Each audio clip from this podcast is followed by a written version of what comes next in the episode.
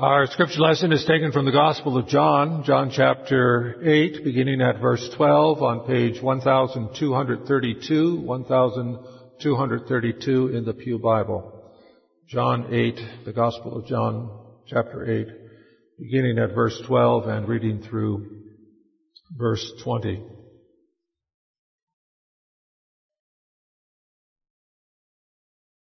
John 8, verse 12, Then Jesus spoke to them again, saying, I am the light of the world.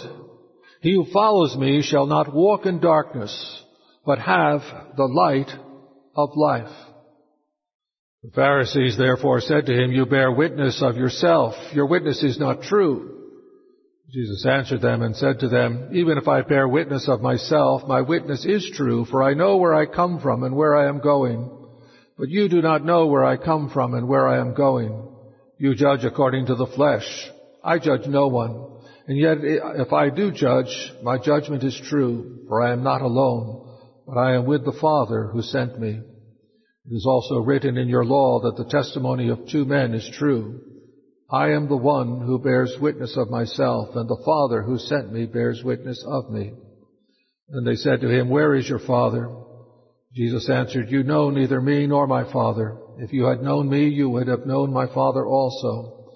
These words Jesus spoke in the treasury as he taught in the temple, and no one laid hands on him, for his hour had not yet come. As far as the reading of God's word, may he add his blessing to it. Beloved of the Lord, I want to direct your attention today to the words of Jesus in verse 12, I am the light of the world. And he who follows me shall not walk in darkness, but have the light of life. This is the second of Jesus' great I am statements found in the Gospel of John. There are 7 of them. We've considered one of them already. I am the bread of life. And now we have I am the light of the world. Later on, Lord willing, we'll see I am the door, and then I am the good shepherd, and then I am the resurrection and the life, and then I am the way, the truth, and the life, and then I am the vine. 7 great I am statements of Jesus. But our focus today is on this statement, I am the light of the world.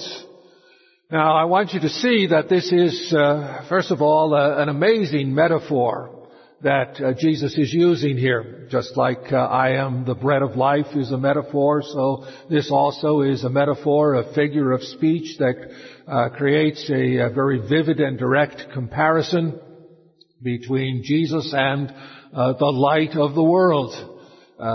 It's a powerful metaphor, and it is a claim to divinity. That's the second thing that we want to look into today. And then thirdly, its significance for us, which is found very clearly in the latter part of verse 12, the need to follow him.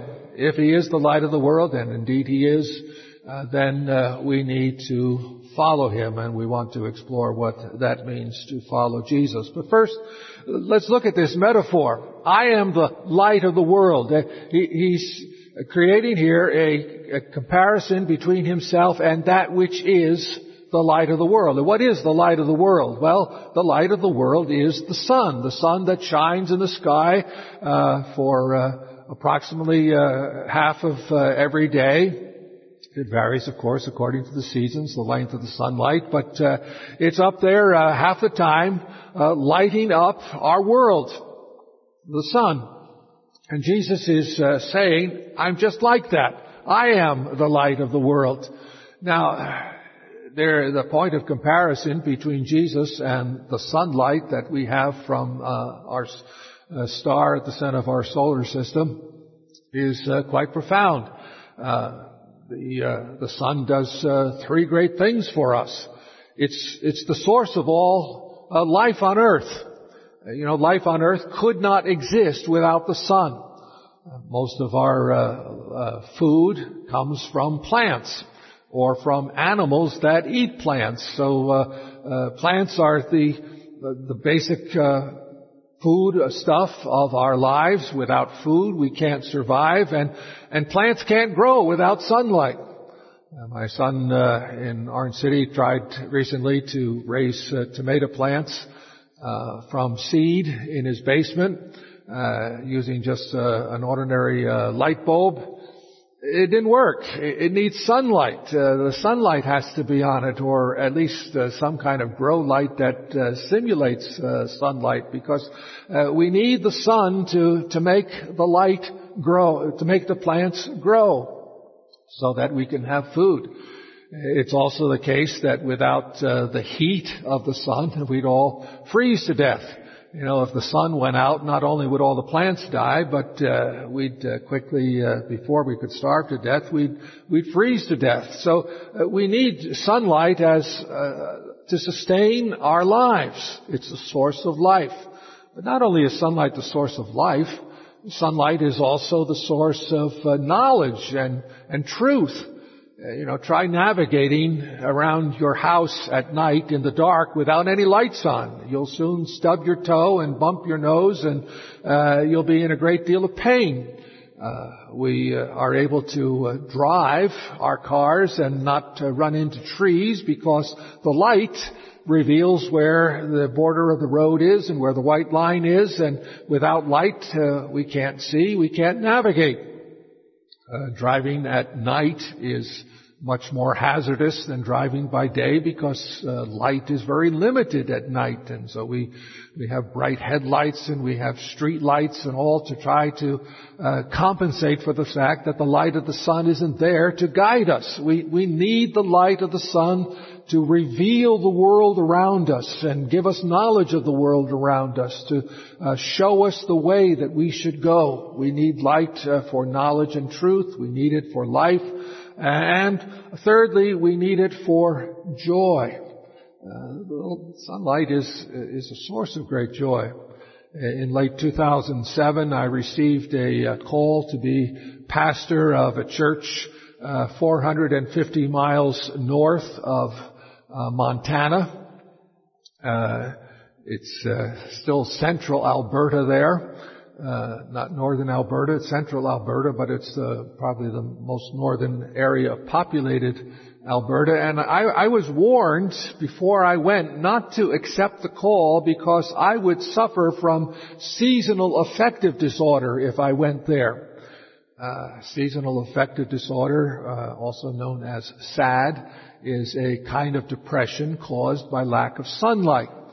There are a couple of months during the year there where you have only about 8 hours of sunlight in the day, and sometimes it can be overcast, so that even when there is sunlight, it's not very bright. And a lot of people suffer depression because of that lack of sunlight.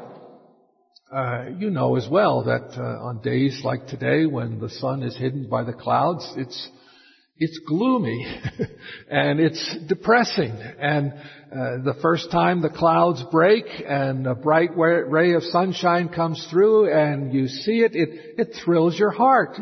It's a source of joy. Sunlight indeed is a source of life. It's a source of knowledge, and it's a source of joy. There's one other point of comparison between Jesus and the light of the sun, and that is that the light of the sun can be very dangerous. It can hurt you. You know, every time there's an eclipse, what do we hear on the news all the time? Don't look directly at the sun, because if you look directly at the sun, even when it's hidden by the moon, or mostly obscured by the moon, if you look directly at it, it could burn your retina and blind you. And that is indeed the case. If it weren't for our very large atmosphere around the earth, filtering out many of the harmful effects of the sun, we would all be burned to a crisp by the sunlight. Even with the atmospheric filtering that goes on of sunlight to protect us, it's still the case that people who spend too much time in the sun risk all kinds of skin cancer from overexposure to the sun. And so the sunlight is, it's a source of life, it's a source of knowledge, it's a source of joy, but it's also dangerous. It needs to be mediated, it needs to be filtered, we need to have something to between us and it. And Jesus is like that in every respect. Jesus is the source of our lives. Without Him, we are children of wrath, deserving of death, but He has come to give us the gift of life. We read in the beginning of John's Gospel, "In Him was life, and the life was the light of men." Or in John 10, verse 10, "I came that they may have life and have it abundantly." Or John 20, verse 21, "These things are written so that you may believe, and by believing you may have life in His name." John 6, 47, "Whoever believes has eternal life." Jesus came to rescue us from death and to give us life. Just as the sun in the sky brings life to the world, Jesus brings life to dead sinners and makes them alive again. Jesus is also a source of knowledge and truth. Again, John 1, "The light shines in the darkness of unbelief, the darkness of sin, but the darkness has not overcome it. There was a man sent from God whose name was John. He was not the light, but came to bear witness to the light. The true light, which enlightens everyone, was coming into the world." The true light, which enlightens. You want enlightenment? You want the lights to go on in your head so that you can understand, so that you can make sense of things? Then you need Jesus. Jesus is the light who enlightens every one of us. "Grace and truth come through Jesus Christ," says John in his John 1:17. And in John 8, so Jesus said to the Jews who had believed in Him, "If you abide in my word, you are truly my disciples, and you will know the truth, and the truth will set you free." Jesus is a source of life. Jesus is a source of truth. His word is truth, and as He gives us His word, we learn the truth of ourselves, the truth of God, and the truth of how we are saved through faith in Him. But Jesus is not only our life and not only our truth, He is also our joy. Again, the Gospel says, the Gospel of John 15, verse 11, "These things I have spoken to you, that my joy may be in you, and that your joy may be full." Or John 17, "These things I spoke in the world, that they, my disciples, may have my joy fulfilled in themselves." And Jesus came that we might have joy. Even though we suffer grief through many trials, says Peter in his epistle, we can nevertheless rejoice with joy inexpressible and full of glory, because we are receiving the outcome of our faith, the salvation of our souls. Jesus is the source of life. Jesus is the source of knowledge and truth. And Jesus is the source of joy. But Jesus is also dangerous. His light exposes all that is evil. Those who love evil, hate the light, and those who practice wickedness hate Jesus, because His light exposes their evil deeds. If you're doing things in secret of which you are ashamed and which you want no one to know about, you can be sure that the light that is Jesus will, sooner or later, either in this life or at the final judgment, expose all your wicked deeds. And you ought to be fearful of that. Humble yourselves and repent while it is still the day of salvation, because His light will expose everything. His light is dangerous. The most amazing thing about this metaphor is not that Jesus is like the sun. Really, the most amazing thing is that God created the sun so that we would know what Jesus is like. It's the same with marriage. God created the institution of marriage not as an end in itself, because marriage isn't forever. Marriage isn't for eternity. God created the institution of marriage to illustrate the eternal relationship between Christ and the church. God created bread so that we would understand Jesus. God created water so that we would understand Jesus. And God created the sun and the sky so that we would understand Jesus. All of these things point to Him. He is revealed to us in all the things that are around us. Because He is the light of the world, indeed we should look to Him and humbly follow Him. He promises, whoever follows me will not walk in darkness, but will have the light of life. But Jesus' statement here, I am the light of the world, is more than just a metaphor. It is also a claim to divinity. Now, you may wonder why John writes at the end of this passage, at the end of this verse 20, he taught this in the temple, and no one laid hands on him, for his hour had not yet come. What does that mean?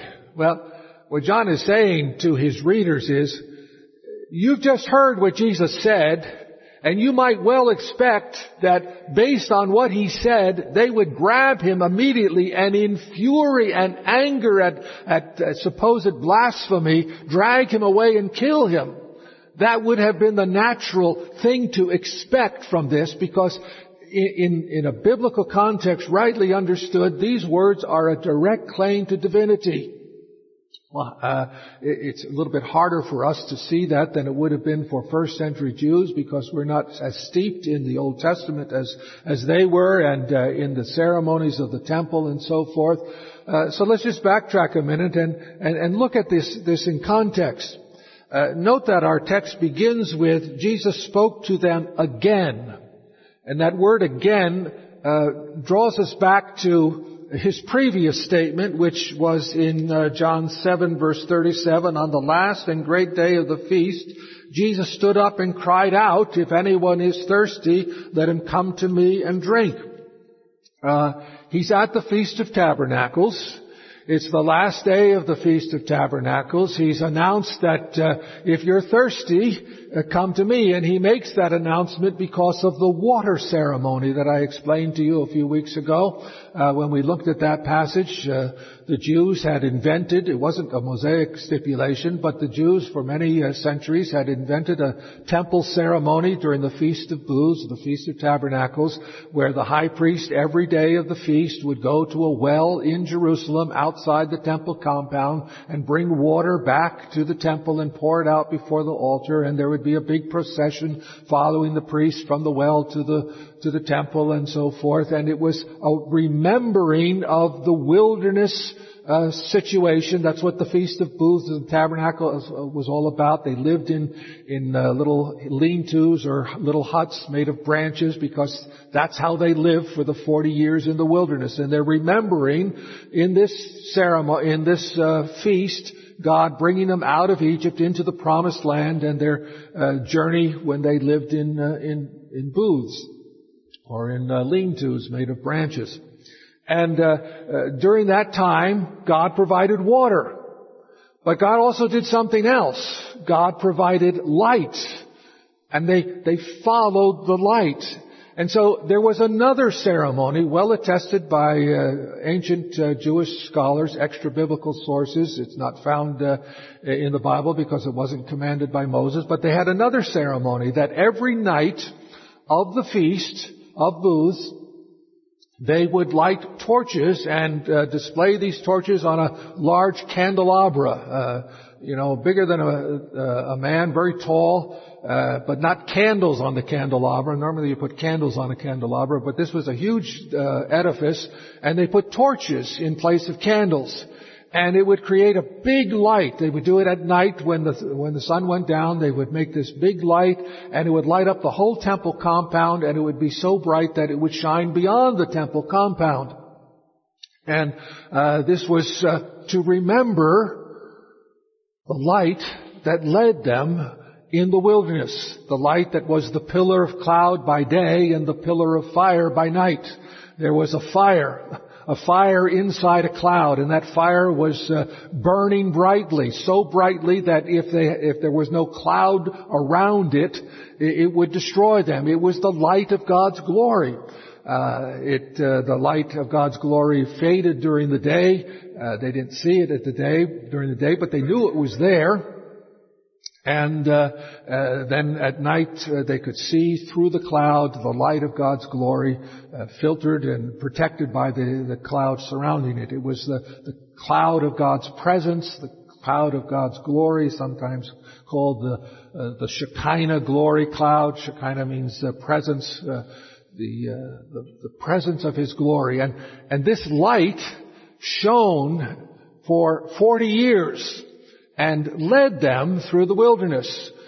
They never knew from one day to the next whether that light would move. Sometimes it would settle on a place and they would camp there, and sometimes they would camp for a day and then the light would move the next morning, or sometimes they would camp for a week and then they would move, and sometimes they would camp for a year and then they would move. But whenever the light moved, they followed it. And this cloud of God's presence, this glory light, led them through the wilderness, and they were remembering it in the Feast of Booths with this great torch every night. Now, in that context, Jesus says, "I am the light of the world. Follow me." Now, not only did the light in the temple ceremony of the Feast of Booths recall the light in the wilderness, but almost all the Old Testament, a great deal of the Old Testament, is still steeped with light imagery. Well-known verse is the first verse of Psalm 27, "The Lord is my light and my salvation." Light and salvation belong to the Lord. The Lord is light. The Lord is salvation. That is a common theme throughout the Old Testament. Also, the Word is a light to my feet and a lamp on my path, or a lamp to my path and a light to my feet. I can't remember the exact words. You probably know better than I do. But again, the Word is a light. And it's the Word of God is a light. So God is a light. His Word is a light. And this was, again, repeated many different ways in the Old Testament. There are many times where the Old Testament refers to the light of God's face. The people wanted to see the light of God's face. They wanted to see the light of God's glory. Remember Moses asking to see the glory of God and being told, "No, you can't see it unmediated. You have to be protected because it'll be too much for you." And the people longed for God's face to shine on them. And God's enemies dreaded that His face would shine on them, because if His face shone on the enemies of Israel, it destroyed them. In the book of Revelation, chapter 21, verses 23 and 24, we're told that in the new heavens and the new earth, there will be no sun or moon, because the light of the Lord will be our light day and night. And that picks up on an Old Testament theme from Isaiah 60, verse 19, which says, "The Lord will be your everlasting light."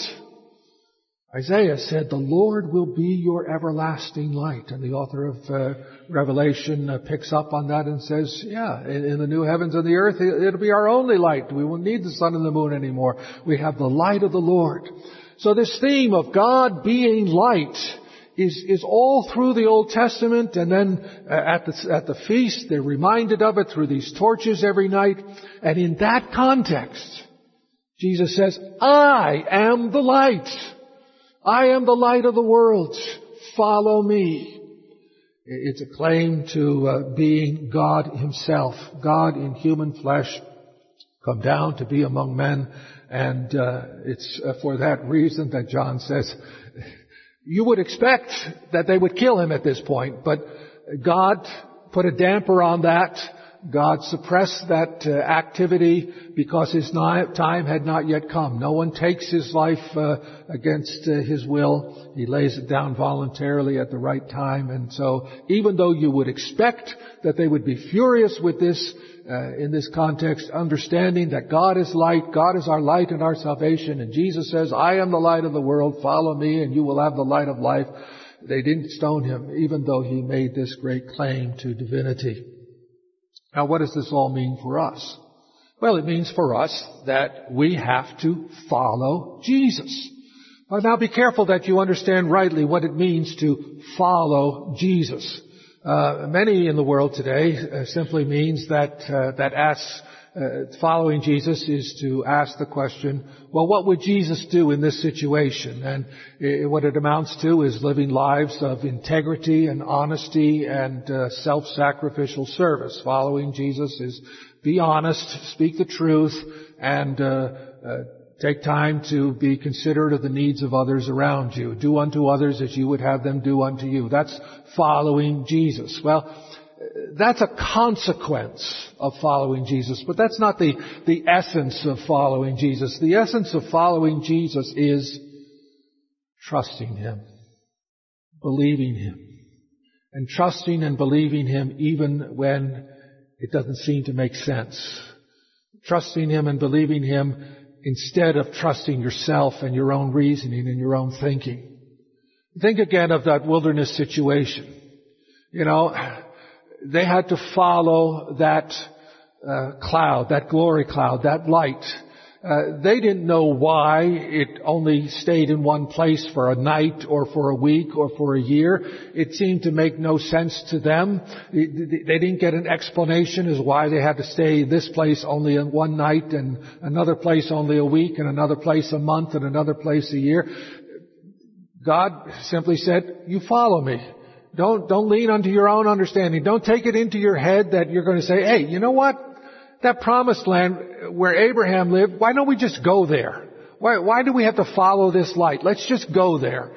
No, you have to take it and do it God's way. You have to follow him and trust him.